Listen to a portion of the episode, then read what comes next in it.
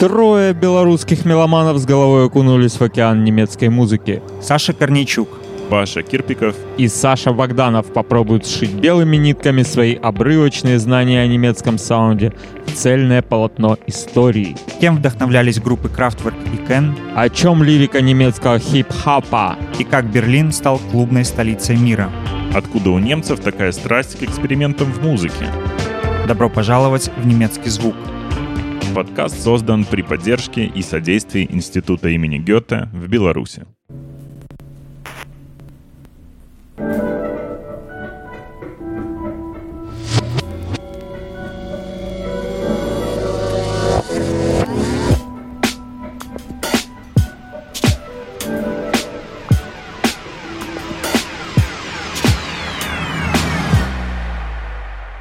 Willkommen im deutschen Sound. Всем привет! В эфире Павел Кирпиков, и вы слушаете музыкальное шоу «Добро пожаловать в немецкую музыку» на радио Плато. Сегодня мы будем разбираться в истории немецкого джаза. Что же представляет собой саунд немецкого джаза? Что такое джаз-бенд мистера Геббельса? Как звучит джаз о кошачьем лотке? И, конечно, как выглядит современный немецкий джаз? Мы не являемся экспертами в области немецкой музыки, но нам будет интересно разобраться в ней вместе с вами – Дать определение немецкому джазу крайне непросто. Разумеется, не существует некого общего национального джаз-саунда. И если бы кто-то попытался составить портрет немецкого джаза на примере какого-нибудь джаз-бенда, то тут же появился бы другой джаз-бенд, который бы вступил в противоречие с этим описанием. Немецкая джазовая сцена богата и многообразна. При этом она полна противоположностей и противоречий.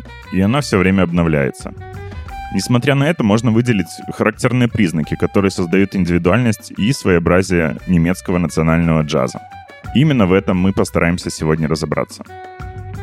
Одно из первых изданий со словом «джаз» в названии было выпущено именно в Германии. В своей книге 1927 года «Джаз. Музыкальный вопрос на злобу дня» Пауль Бернхард все еще относит это понятие к танцу – перечню современных танцев, среди которых были фокстрот и танго, в 1920 году добавился шими, а в 22-м тустеп. В 25 году танцевальные залы захватил Чарльстон. Джазовая композиция Tiger Rack, появившаяся в США в 1917 году, спустя три года уже издавалась в Германии в виде кавер-версии. Однако уже в начале 20-х годов 20 века немецкий кларнетист и саксофонист Эрик Борхард начал исполнять свои собственные композиции, которые современники сравнивали с творениями джазовых знаменитостей Америки. Тем не менее, под влиянием экономической нестабильности и инфляции 1920-23 годов крупные немецкие оркестры, исполнявшие музыку для современных джазовых танцев, стали большой редкостью. Послушаем тот самый Tiger Rack в исполнении Original Dixieland Jazz Band. Запись 1918 года.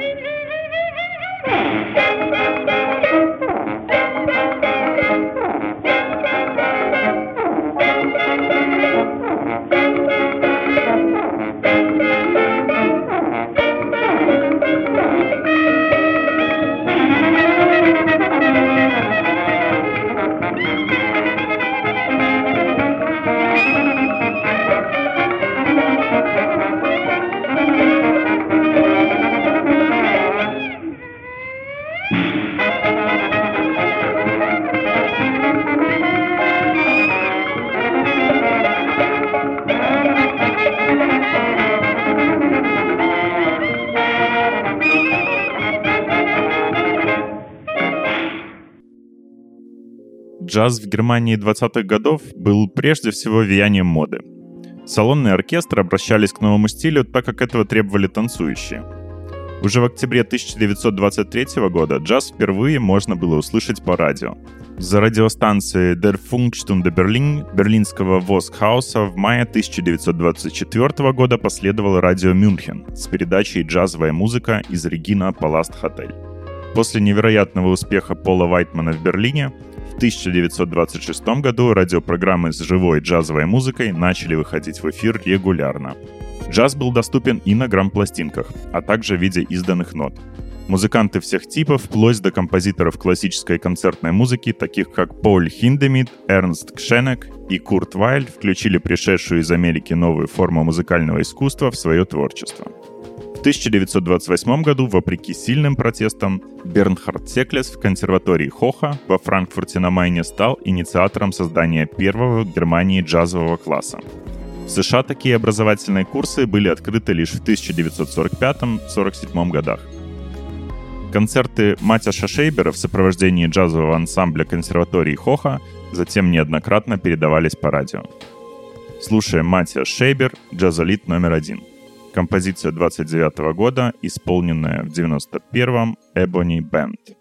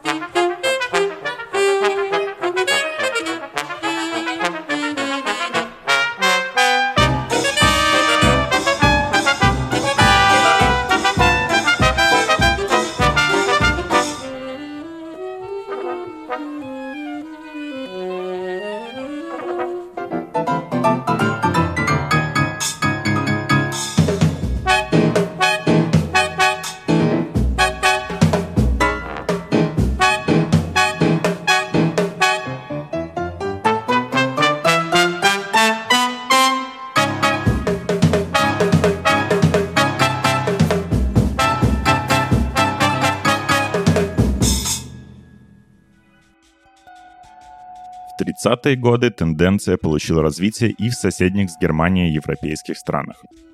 Там возникали журналы фанатов джаза и так называемых ход-клубов. История джаза в Третьем рейхе — это история задавленного андеграунда. Молодежь, называвшая себя Swing Kids, с риском, если не для жизни, то для свободы танцевала запрещенные танцы. Разумеется, национал-социалистический режим преследовал и запрещал радиотрансляции джаза. С одной стороны, это происходило из-за африканских корней джаза и по причине еврейского происхождения многих успешных джазовых исполнителей. С другой стороны, джаз с его спонтанностью, импровизацией и индивидуальностью, которая притягивала стиляк, представляла собой угрозу для мировоззрения нацистов.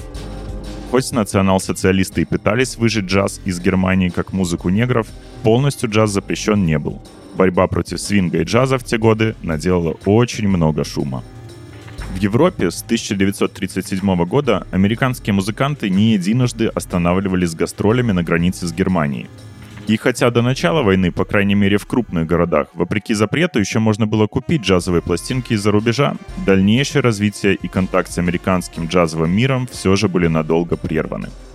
Вместе с тем, танцевальная музыка, официально поддерживаемая Рейхом, носила черты свинга.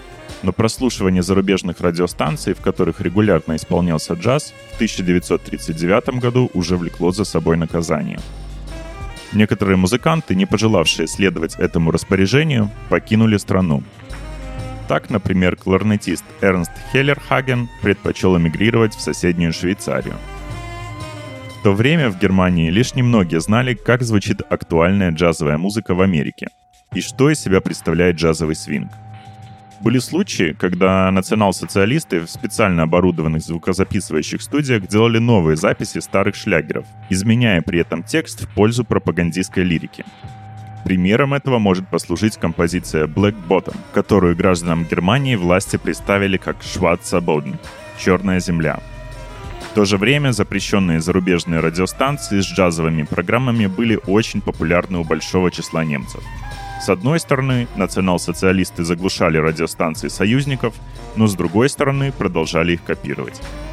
Отрицательным примером такой адаптации джаза можно считать группу Charlie and His Orchestra — Чарли и его оркестр, которая получила прозвище «Джаз-бенд мистера Геббельса». Лидер группы Карл Шведлер заимствовал мелодии и переписывал лирику оригинальных композиций. Изменения были небольшими, но они превращали эти композиции в материал, готовый для пропаганды — я предлагаю послушать одну из композиций Charlie and His Orchestra под названием Blackout Blues.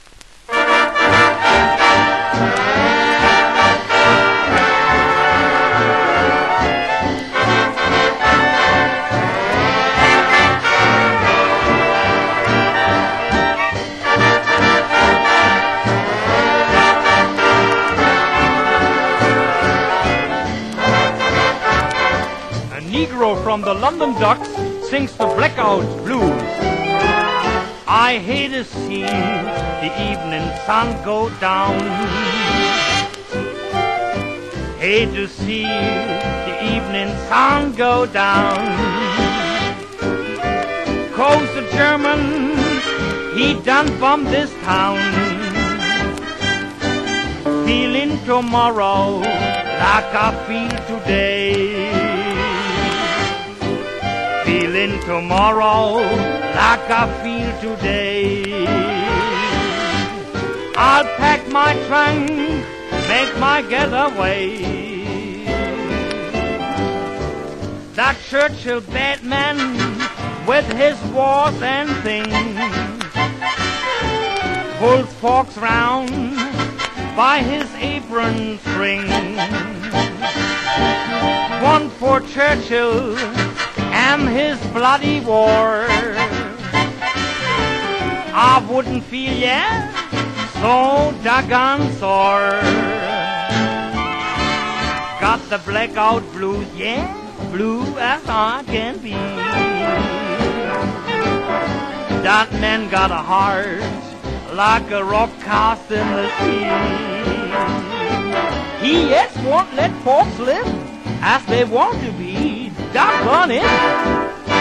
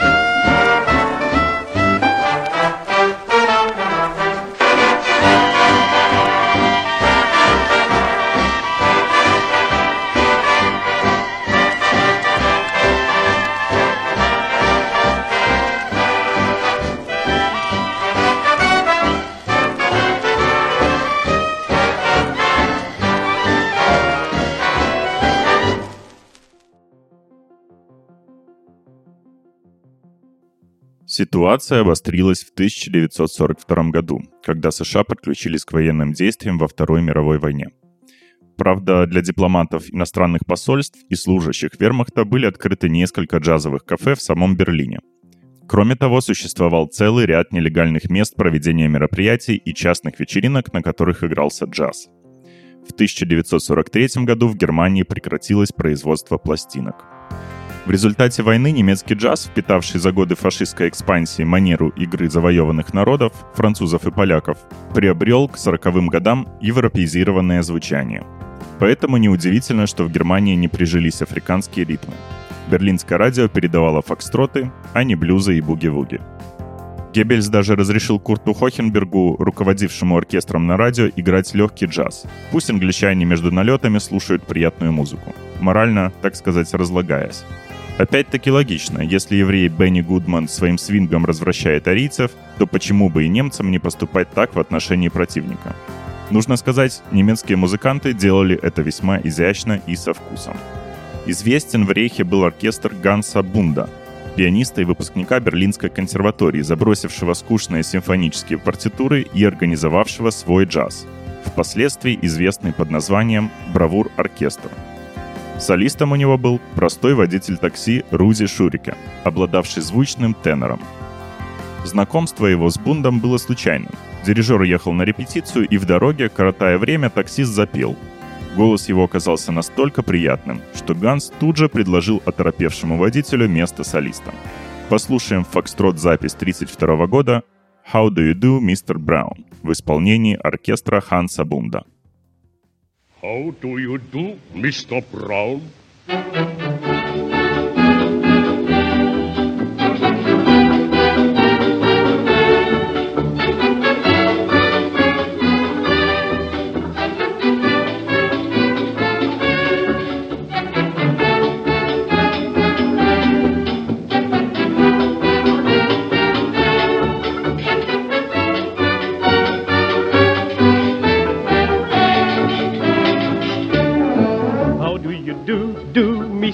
Brown. How do you do, do, Mr. Brown? How do you do, do, Mr. Brown? How do you do, do, Mr. Brown? How do you do, do, Mr. Brown? How do you do, do, Mr. Brown? How do you do, do, do,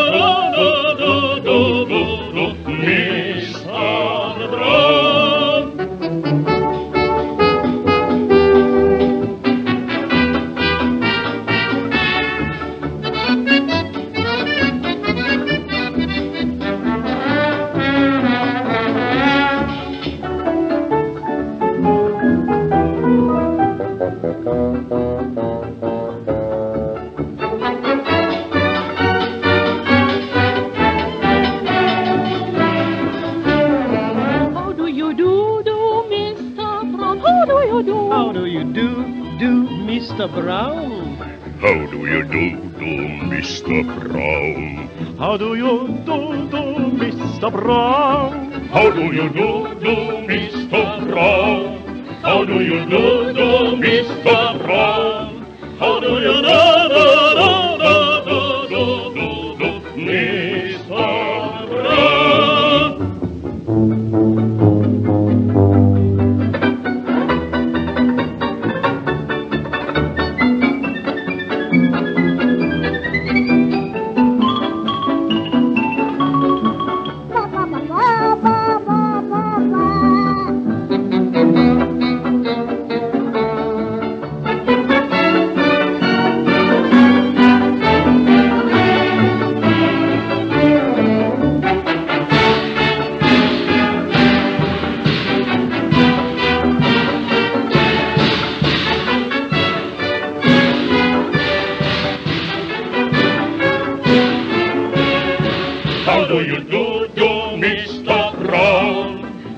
do, do,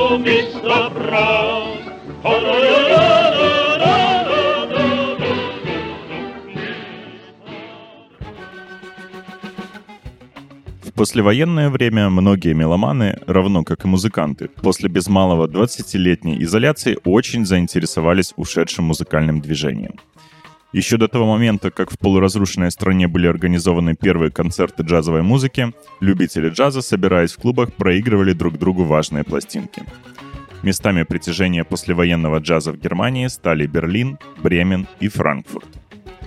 В 1950-х в многочисленных городах ФРГ по образу так называемых парижских подвалов экзистенциалистов начали возникать джазовые подвалы – 2 апреля 1951 года Эрвин Лен основал в Штутгарте танцевальный оркестр южно-немецкого радио SDR, которым он руководил до 1992 года. Он превратился за короткий период из маленькой радиостанции в современный свинговый биг-бенд Эрвин Лен и танцевальный оркестр Южного радио. С Диттером Циммерле и Вольфрамом Реригом Лен основал на SDR в 1955 году передачу «Место встречи. Джаз», там Лен исполнял композиции с мировыми джазовыми знаменитостями, такими как Майлз Дэвис и Чет Бейкер. Наряду с группой Курта Эдельхагена с юго-западного радио SWF танцевальный оркестр Южного радио стал в последующие годы одним из ведущих свинговых биг-бендов ФРГ. Американских джазистов можно было услышать и на филармонических концертах в больших залах Западной Германии – клубах играли преимущественно местные музыканты. А для поднятия уровня и достижения культурно-политического признания Германской Федерации джаза организовывалось все больше и больше концертных туров. Слушаем запись 1957 года в исполнении Рэя Энтони и оркестра Эрвина Лена.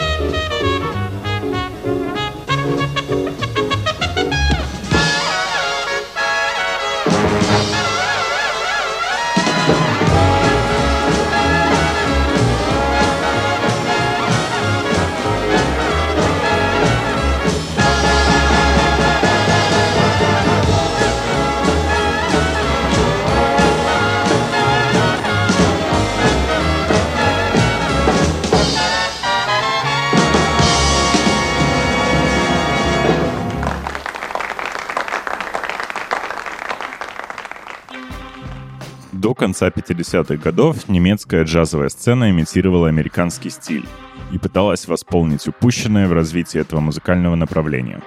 Но с 1954 года в Западной Германии начались первые неуверенные шаги в сторону ухода от американских образцов и создания чего-то своего.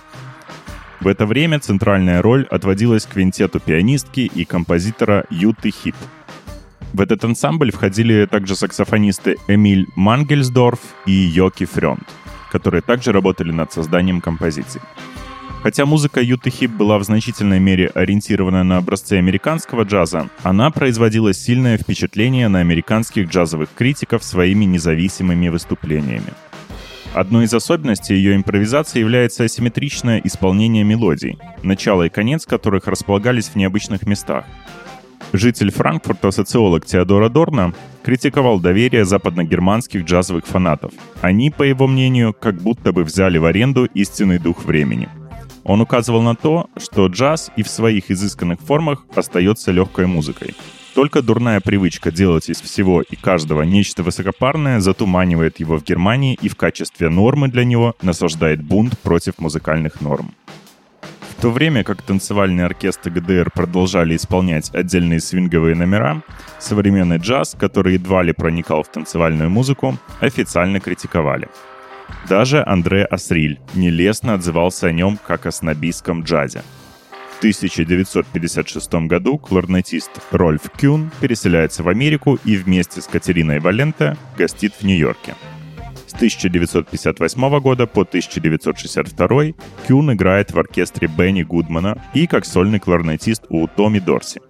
В 1962 году Рольф Кюн возвращается в Западную Германию и играет, кроме всего прочего, на джазовом фестивале German All Stars, благодаря которому он затем отправится в продолжительное турне по Южной Америке от Гёте-института в качестве немецкого культурного посла.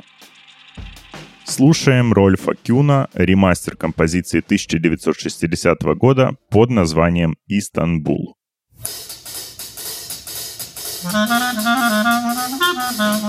Thank you.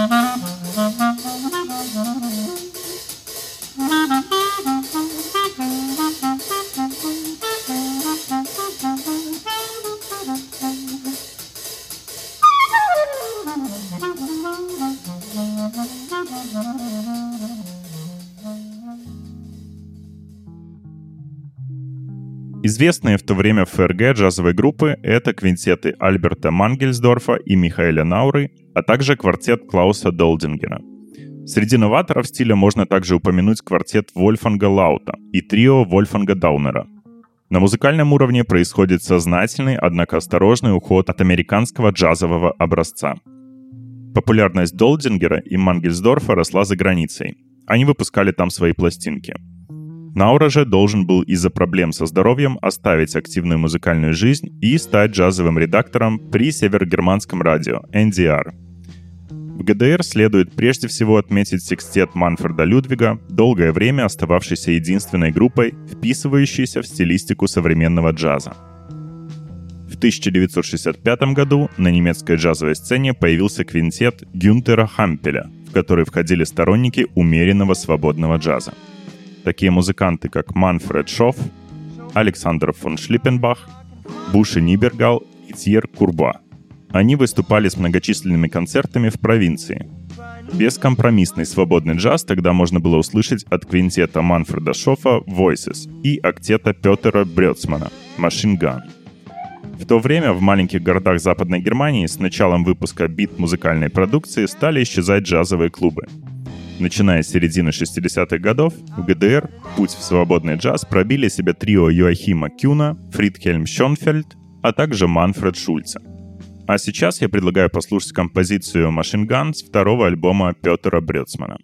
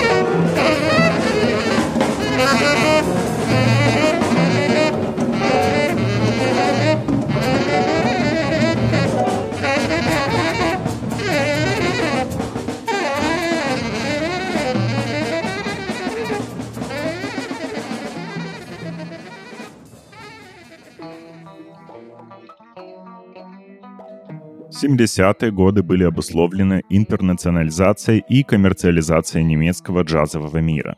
Джаз смешивали с различными другими музыкальными жанрами. Например, с рок-музыкой.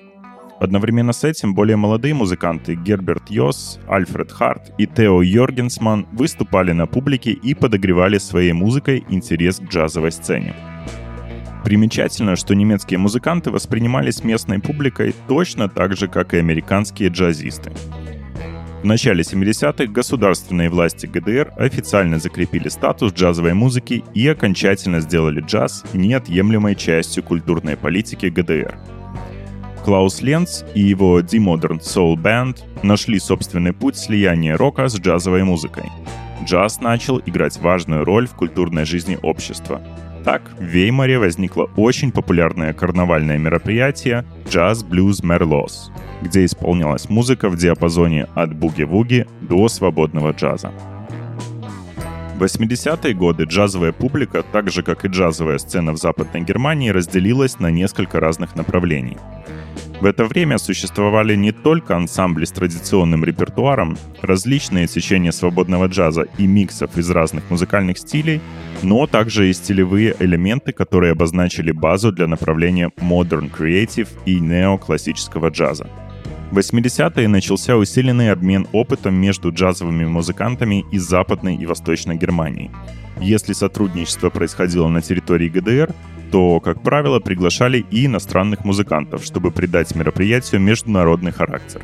С экономической точки зрения джазовые музыканты в ГДР жили относительно безопасно, так как на их работу государство выделяло культурные субсидии.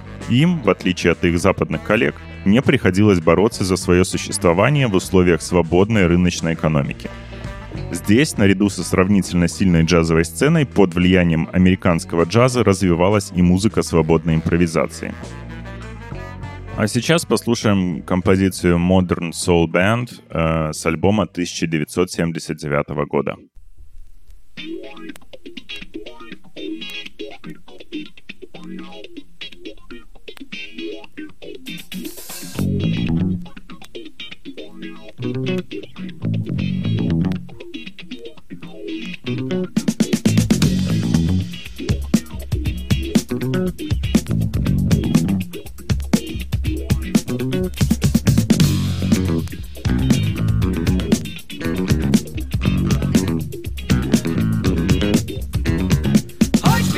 Soul Band.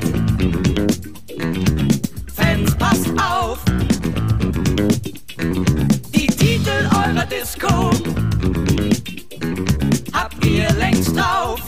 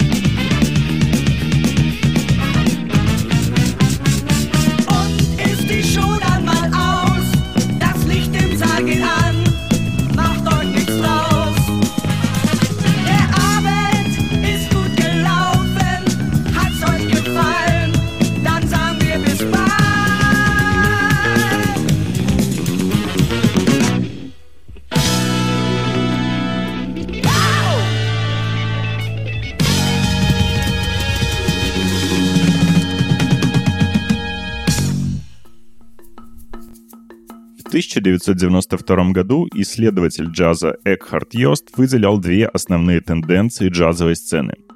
Джаз как музыка, следующая определенной программе, и джаз в постоянном и динамическом развитии. При этом джаз в развитии рождается из музыкальной практики и базируется на истоках джаза. В 1090-е еще сильнее, чем в 80-е, получил развитие маркетинг музыкальных стилей. Целый ряд немецких джазменов стали использовать эту музыку в качестве средства развлечения. Гёц Альсман, Тиль Бреннер и, конечно, Хельги Шнайдер, который привнес элемент комедийности в джаз. Разумеется, эти музыканты не являются единоличными представителями современного немецкого джаза во всем его многообразии. А сейчас я предлагаю послушать композицию Хельги Шнайдера «Канцикло». Это песня о кошачьем лотке, который делает котика счастливым.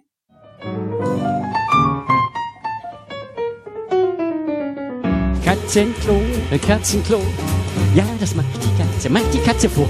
Katzenklo, Katzenklo, macht die richtige Katze froh. Gehst du ins Geschäft hinein, kaufst was Schönes für die Katze ein. Katzenklo, Katzenklo.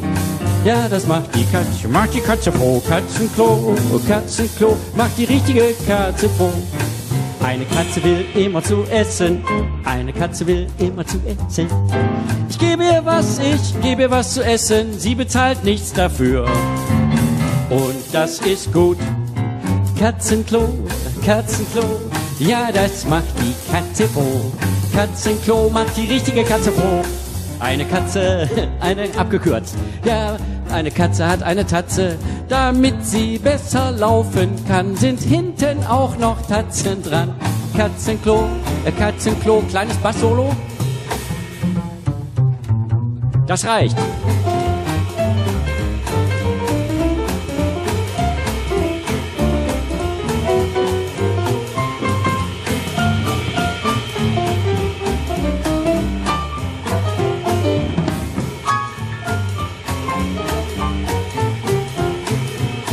Katzenklo, Katzenklo.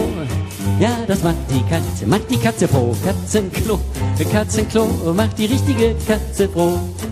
Eine Katze frisst mir die Haare vom Kopf. Eine Katze frisst den ganzen Tag. Damit es ihr gut geht, will sie essen. Ich stelle ihr nichts hin. Sie isst nichts auf. Katzenklo, Katzenklo. Ja, das macht die Halbton höher. Katzenklo, Katzen wieder tiefer. Macht die Katze froh.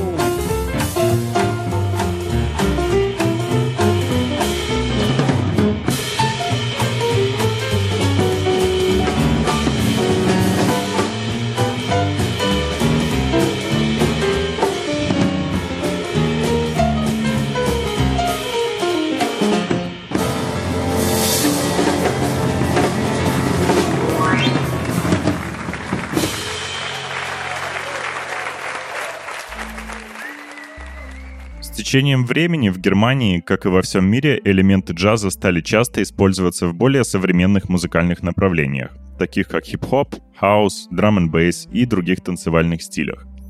Сам джаз также претерпел изменения, трансформировавшись в эйсид-джаз и нью-джаз. Говоря о немецком джазе сегодня, стоит отметить немецкий джаз-фестиваль X-Jazz. Этот фестиваль был придуман немецким композитором, трубачом и пианистом Себастьяном Студницким и стартовал в 2014 году в Берлине.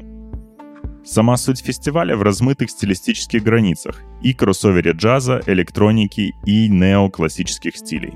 Таким э, неконвенциональным подходом фестиваль привлекает молодых исполнителей. Джаз — это не музыкальный жанр, это отношение, любознательность, импровизация и грув. Так говорят об идее фестиваля его организаторы.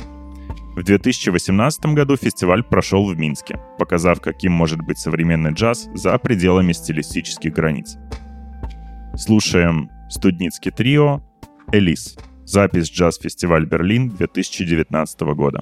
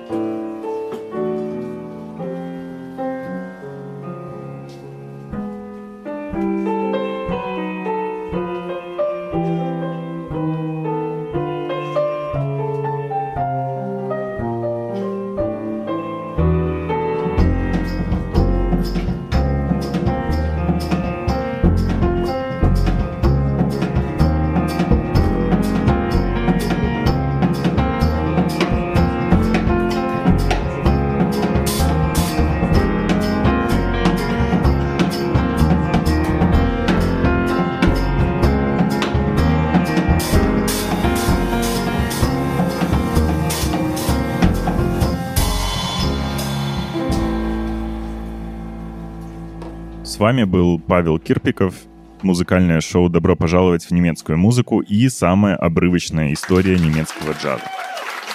Берегите себя и своих близких. Всем пока.